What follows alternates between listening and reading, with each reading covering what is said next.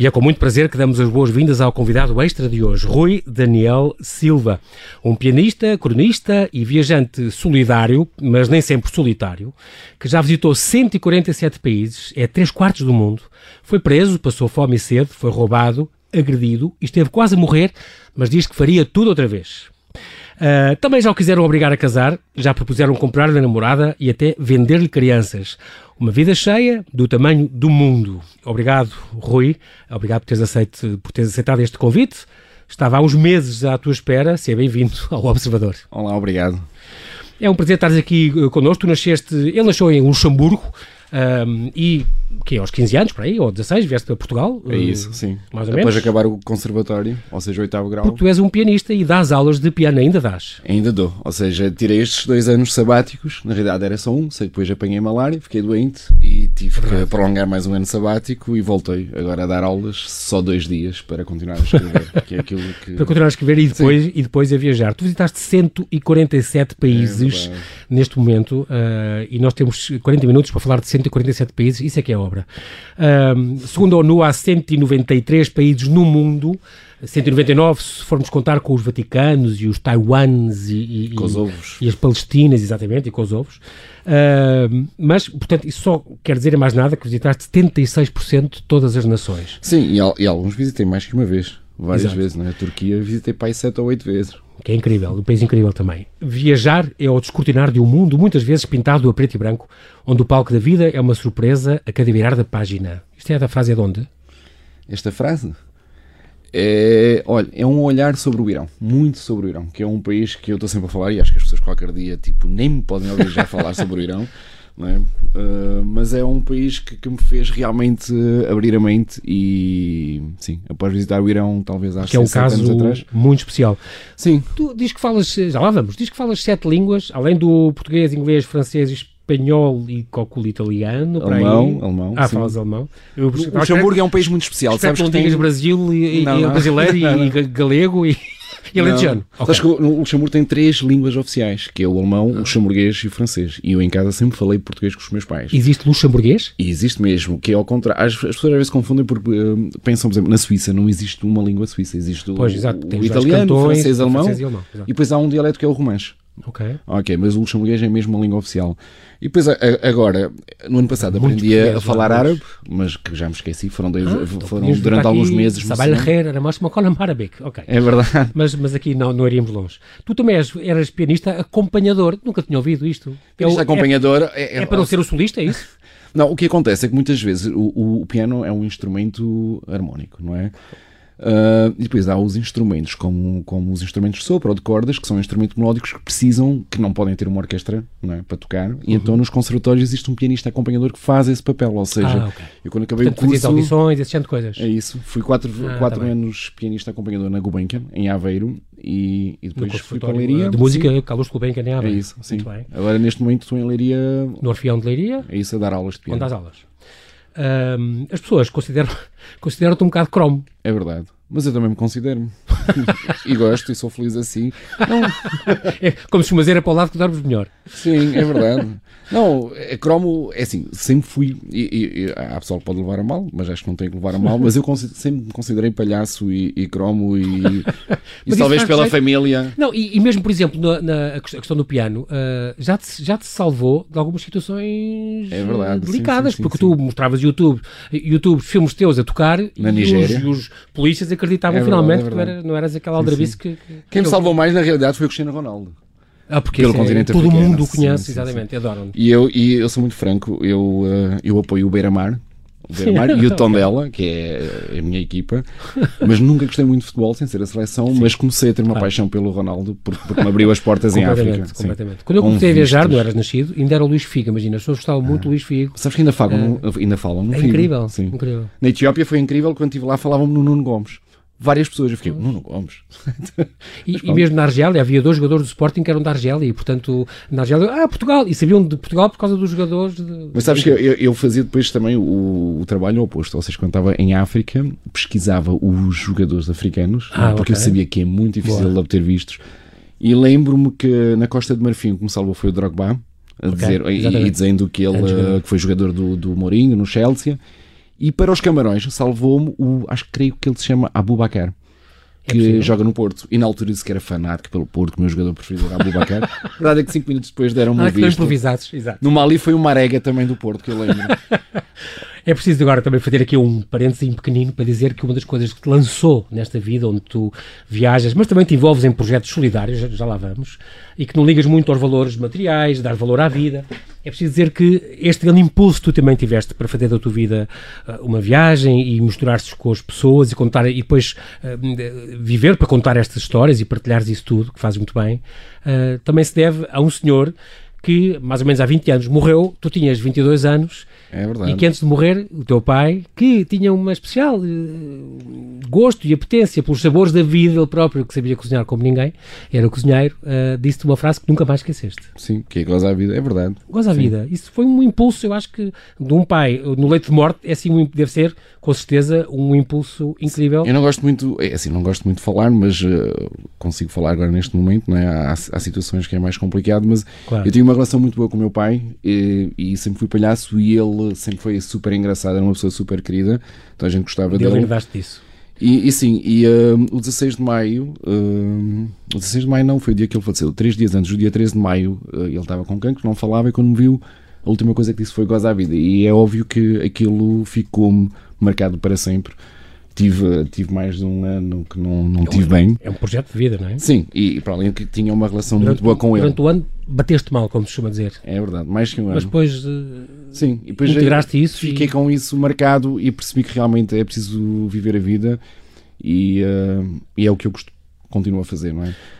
Decidiste então a partir e, e, e depois de teres começado por aqueles destinos que fizeste com a Europa, pela Europa, conheceste logo a começar por, por Salzburgo, na Áustria, portanto a terra, a terra do, do Mozart, onde foste com os teus pais ainda. É verdade. Um... Estou pasmado porque, porque tiveste a ler tudo, tudo, tudo. O aqui o observador, é verdade. O observador que observa tudo. uh, mas, mas realmente ficaste logo com aquela, com aquela paixão. Uh, a partir daí, é certo que visitaste muitas cidades europeias, mas nas, nasceu de sempre aquele teu bichinho. O que eu gosto mesmo é que, nessa altura, o que gostaste foi andar perdido pelas montanhas, que nem, que nem música no coração. É verdade, é verdade.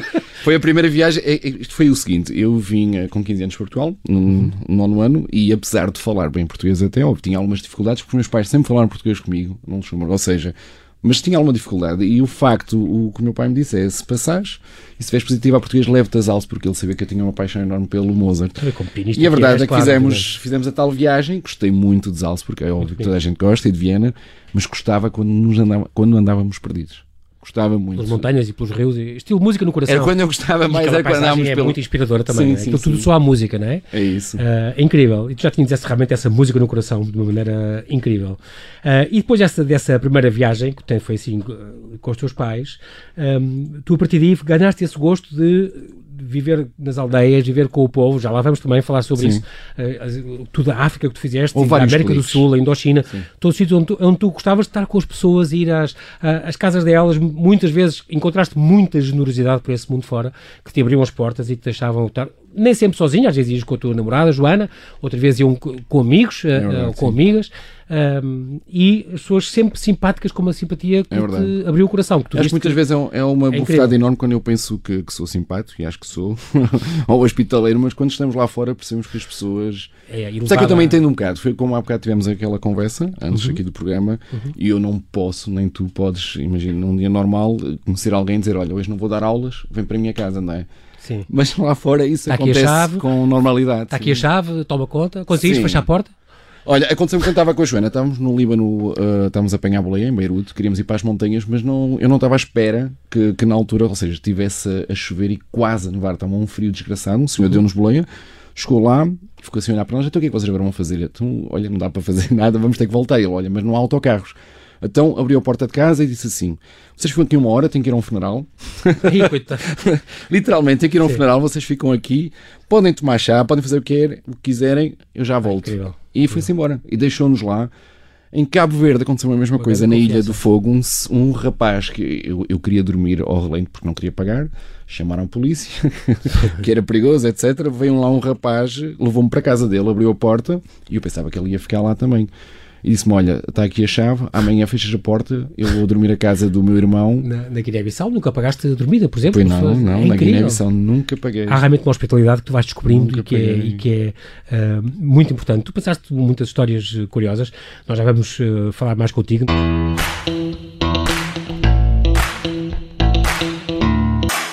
E nós voltamos à conversa aqui com o Rui Daniel Silva, um viajante que já conhece três quartos do mundo. Nós estamos a conversar e estamos a passar, estou a passar em vista de olhos aqui, o teu livro de crónicas. Rui, aqui está ele, Crónicas à Volta do Mundo, editado pela Cool Books em maio deste ano, maio, junho deste ano. É uh, esta Cool Books que, que pertence ao grupo Porto Editora e tem este subtítulo Backpacking with Rui Daniel, que é também o subtítulo do teu, o título do teu Facebook, se não me engano. É isso, a minha página de Facebook. É a tua página de Facebook, um, onde... Aliás, fazes questão de, porque tu envolves também em projetos uh, solidários, achas importante partilhar, uh, tu escreves para algumas revistas uh, e uma das coisas importantes que tu, que tu fazes e, e curiosas é que gostas muito de destinos que não são os mais comuns é e os mais famigerados, portanto, uh, como por exemplo, o quê? É assim, um, há bocado estávamos a falar no Irão e eu vou, faltar, eu vou voltar a o falar Irão, no Irão. Exemplo? O Irão foi o que me fez ver que realmente, muitas vezes, o mundo é realmente pintado a preto e branco, injustamente e ingrato, principalmente uhum. pelo povo. Eu gosto muito, gosto muito dos destinos, gosto muito da veracidade, da formosura. Continuo a dizer que o país mais bonito que visitei foi a Islândia, sem dúvida. Mas depois falta uma outra parte, que é a parte humana, a parte das pessoas. E o Irão, uh, ou seja, para mim foi uma bufetada enorme. Eu fui lá sem qualquer preconceito, sem qualquer ideia, não conhecia ninguém que tinha visitado na altura, há uns anos atrás, e fiquei pasmado com a hospitalidade e a amabilidade das pessoas. É considerado, aliás, do mundo inteiro, uh, tirando talvez os Estados Unidos, é considera o mundo inteiro e as revistas de viagens como um dos países mais hospitaleiros mesmo do e mundo. É, sim, sem dúvida, claro que é, o Irão.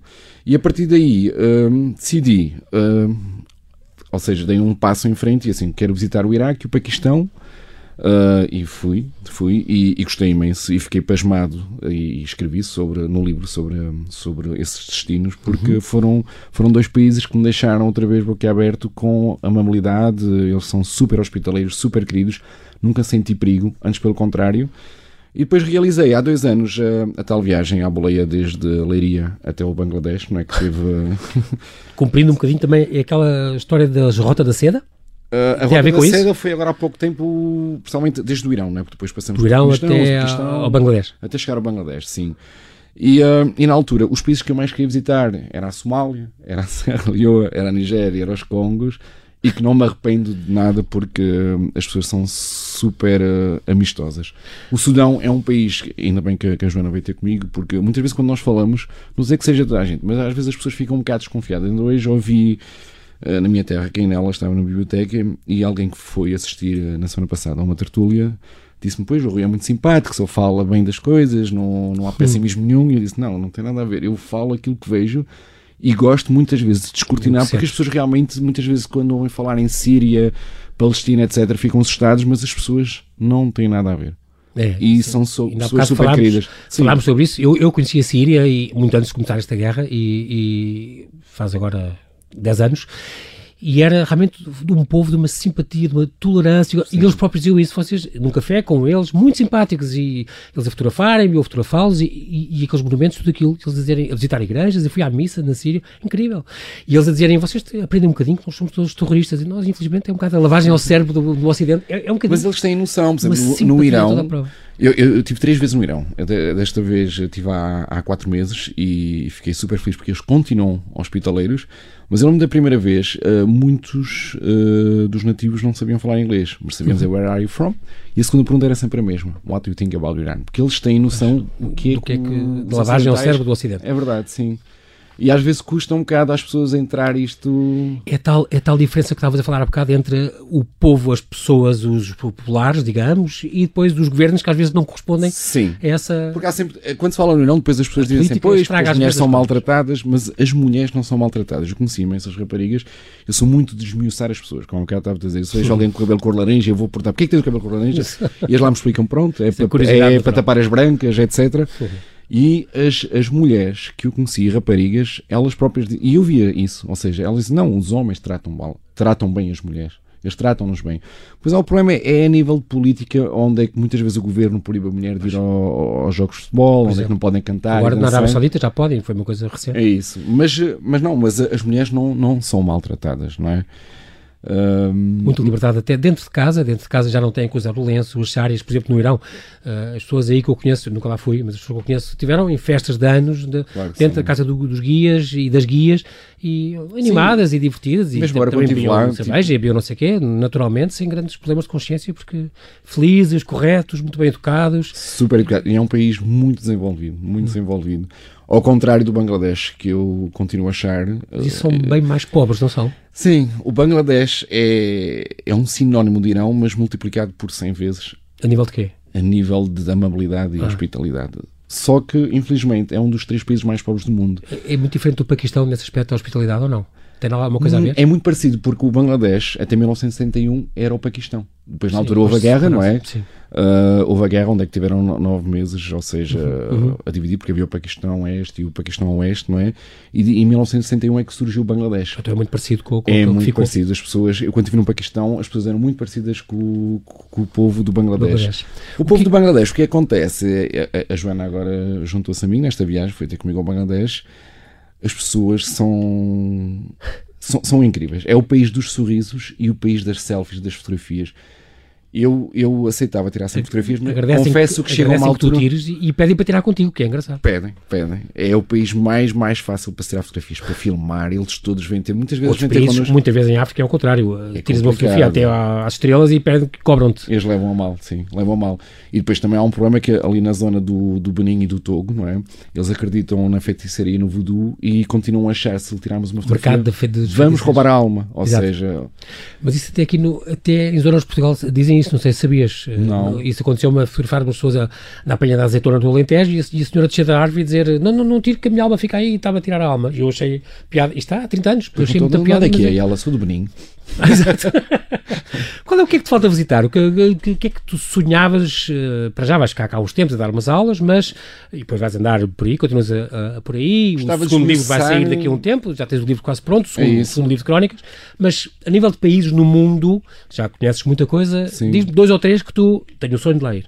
Afeganistão. Afeganistão. Que acabei por desistir desta vez porque estava ali na Rota da Seda, na zona do Uzbequistão, quis tentar entrar no Turquemenistão, que me recusaram duas vezes e nunca explicaram ah, porquê. Okay. Sim, mas é um, é um país neste momento, o Turquemenistão é um bocado como a Coreia do Norte, Norte talvez sim. mais complicado, ou seja, eu conheci casais que é, eu estou a achar piada agora na altura, claro que não, não tem piada, onde o próprio casal vai pedir o visto, recusam à rapariga, mas dão ao rapaz. Ah, pronto, é como a, por, a porta de algumas discotecas sim. em Portugal. Sim, é isso. Mas o, o Afeganistão muito, o Iémen, o Iémen ah, sim, é um dos meus sonhos também. China, Manhattan do deserto, eu adorava conhecer isso, também pela arquitetura, é mas, mas ainda é muito perigoso. Pois é. Sim, acho que neste momento é capaz de ser um dos países mais difíceis de entrar, como a República Centro-Africana. Eu adorava conhecer aqueles países como o Chad, República Centro-Africana, mas se for a nível de honestidade e beleza, sem dúvida a Argentina, que estou sempre a adiar, a adiar... Que adiar. Nunca foste mesmo? Não, eu na altura achei... Por, olha, vou, vou, é deixar para, vou deixar para é o fim, fácil. Sim.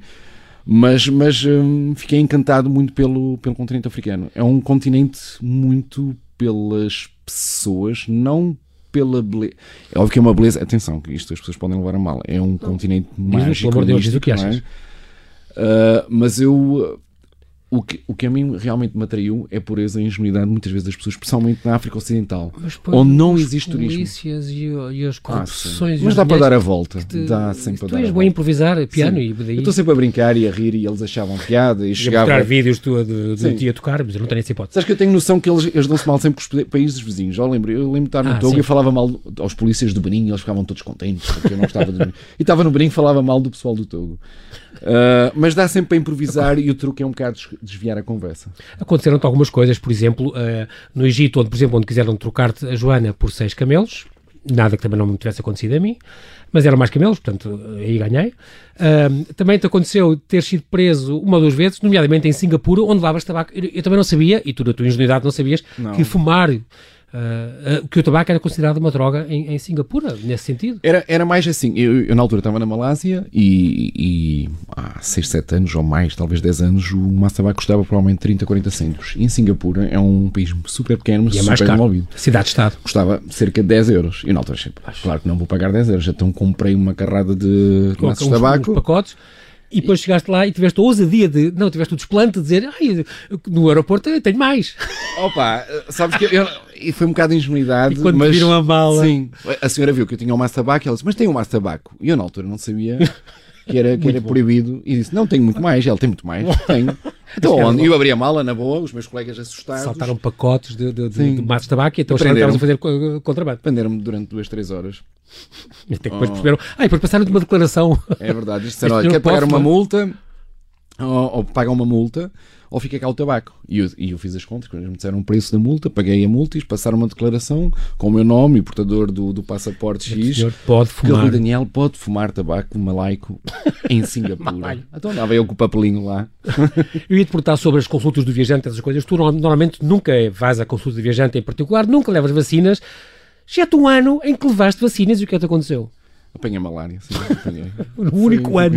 O único... Tiveste sorte também de nunca apanhar. Há mosquitos em África, então sim, é permanente. Sim. Tinha feito aquelas viagens Central, de bicicleta e, e na No Amazônia. Ano em que levaste vacinas, apanhaste malária e, ficaste com, com... e tiveste sorte de sobreviver, porque foi logo uma sim, malária mais foi complicada. Mesmo, foi o, foi o falciparum, sim. Tiveste, tiveste eu não, eu não, ligado eu não, às máquinas. Eu não, sim, pois tive. Eu não sabia que, que a malária podia ser mortífera. Há cinco tipos de malária e apanhei uma que é mesmo para morrer.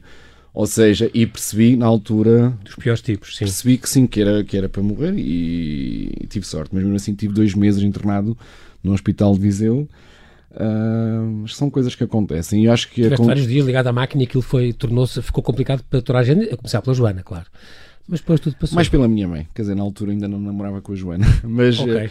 Sim, mas se namorasse é óbvio que seria complicado, não é mesmo? Já, já uh, mas percebi, depois... ali foi um bocado, foi uma lição de vida para mim, porque há bocado estavas a falar sobre a morte do meu pai e, e eu levo a vida sempre, sigo sempre o coração, ou seja, um bocado a bússola do coração e, e faço o que quero fazer, mesmo que as pessoas digam não o faças ou não faças isso, e acho que nós temos que seguir a nossa vida e não ligar ao que as outras pessoas dizem, porque nós temos uma, uma vida que é a nossa, não é? E, e na altura eu sempre disse que, que o momento mais importante da nossa vida será sempre o dia da morte, digo eu, e que não tinha medo da morte. E na altura percebi, quando estava no hospital em Viseu, que realmente não, não sentia-me feliz e bem por tudo aquilo que tinha feito, apesar que olhava para a minha mãe e gostava-me muito por, pronto, ver um estado claro. Que ela estava, mas percebi realmente que estava preparado se tivesse que partir. Felizmente correu bem, segui viagem, que depois foi mais um problema para a minha mãe, para a minha família e para toda a gente. Tu és tolo, tu estiveste quase a morrer, agora vais outra vez embora. Outra vez logo. Parti logo para o Togo. Cheguei a Angola, fiquei doente outra vez e aí decidi fazer uma coisa, voltei para Portugal, porque eu percebi como é que eram os hospitais em Angola. Fui internado um mês e não contei nada à minha mãe. A minha mãe achava que eu estava ah, em Angola. E quando estive bem, apareci de repente em Viseu, em casa. Tipo, olha, vem cá fazer-te uma surpresa, visita. Surpresa, surpresa, exato. É isso, sim. Vamos fazer aqui uma pequena pausa.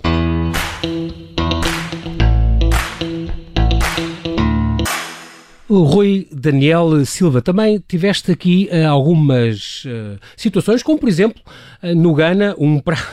um prato de, de, de, quê? De massa quase que te levou ao altar.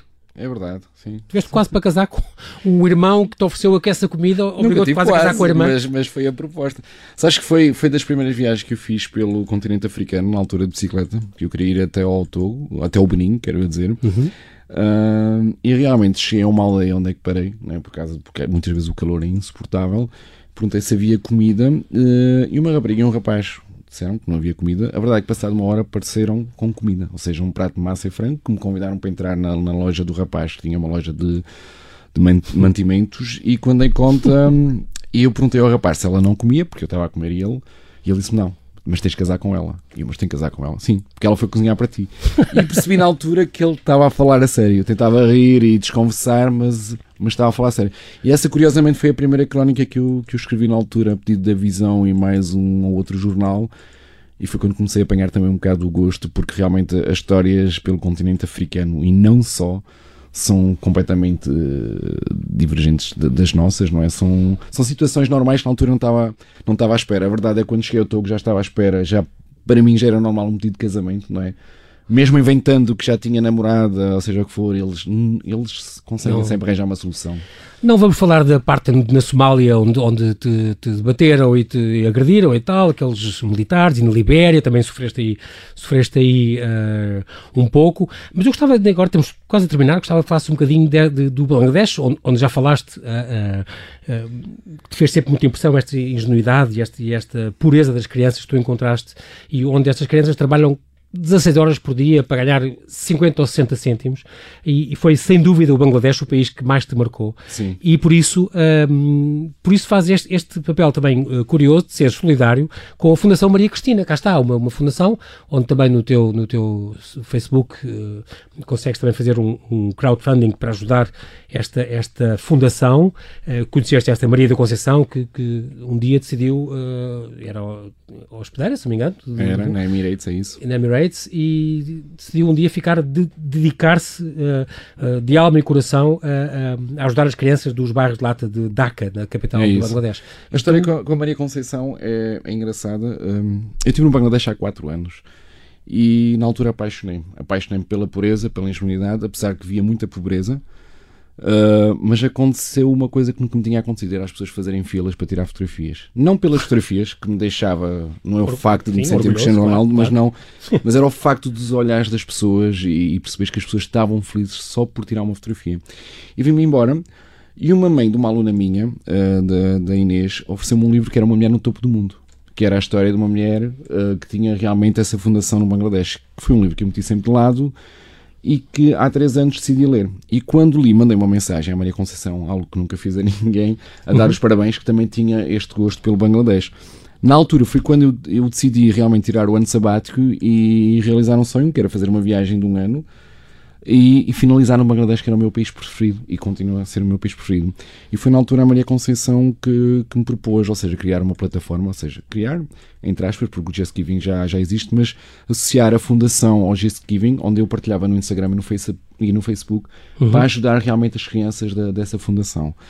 E foi o, que, foi o que fiz agora até chegar ao Bangladesh, visitei a fundação, que gostei imenso, mas uh, em contrapartida fiquei super feliz porque hoje em dia uh, o Bangladesh é um país que está em desenvolvimento e as crianças, uh, mais de oitenta a noventa por cento já não acontece que as crianças trabalham nas fábricas a fazer a tal roupa, onde trabalhavam uhum. dezasseis horas, ganhavam cinquenta, sessenta cêntimos, ou seja, isso mudou imenso, ainda bem. É óbvio que ainda se vê alguma pobreza, mas isso também se vê na claro, Índia, claro, claro. infelizmente, sim, sim. Não é? Mas já não são as crianças que têm esse papel. O papel, muitas vezes, quando se vê crianças a trabalhar, são, são crianças como existia há quarenta, cinquenta anos atrás em, em Portugal, ou seja, que trabalhavam nas terras, não é? Uhum. Assim como os nossos avós, com doze anos, não é? Que faziam a quarta classe e que trabalhavam, não é? Claro, claro. E o Bangladesh é um país... É único, sim. Oh, Rui, o que, qual foi o país de todos estes que já conheceste, quarenta e sete, que mais te surpreendeu? Talvez estes do Bangladesh e o Irão, por exemplo? O Irão será sempre o Irão, sim. O Irão porque foi o descortinar e o Bangladesh porque, mesmo agora, ou seja, eu, eu confesso que chegava a uma altura que estava cansado, chegava ao fim do dia, estava farto de tirar fotografias. Sim. Apesar que muitas vezes aconteceu comigo e aconteceu com a Joana, as pessoas emocionarem-se só por uma simples fotografia, só por verem um turista, porque o Bangladesh não tem turistas. Uh, por um lado é bom, porque continua a ser autêntico uhum. e genuíno, sim. assim como eu falo da, da parte de, da África Ocidental, desde o Mali, Burkina e Serra Leoa, tudo aquilo que se vê desde as tribos é autêntico, não é feito, não é? Porque infelizmente hoje em dia o turismo também dá cabo muito do, dos países, ou seja, há muito, muitos claro. povos indígenas pelo mundo, desde a Amazónia, não é generalizar, atenção, ou dos claro, Maçais claro, claro. no Quênia, Tanzânia, claro. onde se vestem simplesmente para, para ganhar mostrar, dinheiro exato, para e para mostrar, não é? Uhum. E, uh, e o Bangladesh continua a ser um país autêntico e genuíno, ou Como seja, é? não há... Não, não há, não há turismo, não há nada, ou seja, tudo aquilo que eu queria fazer eu tinha que andar à descoberta, não é?